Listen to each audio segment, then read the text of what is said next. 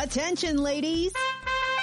Your boss says staying out of the office can help you climb the ladder of success. I'm Lisa Mateo. Here's what's trending. A new YouGov study for the BBC says 65% of managers feel working from home helps women boost their careers. A quarter of the women polled disagreed, but more than half said telecommuting would help them advance because it allows them to work full time while taking care of the kids. Finally, you can now shop at HomeGoods from home. The bargain retailer has revamped its website to include an online store that features features bath, kitchen, bedding, seasonal decor, and a pet department. You'll enjoy free shipping if you spend at least $119 and free returns for most products in stores. And pucker up!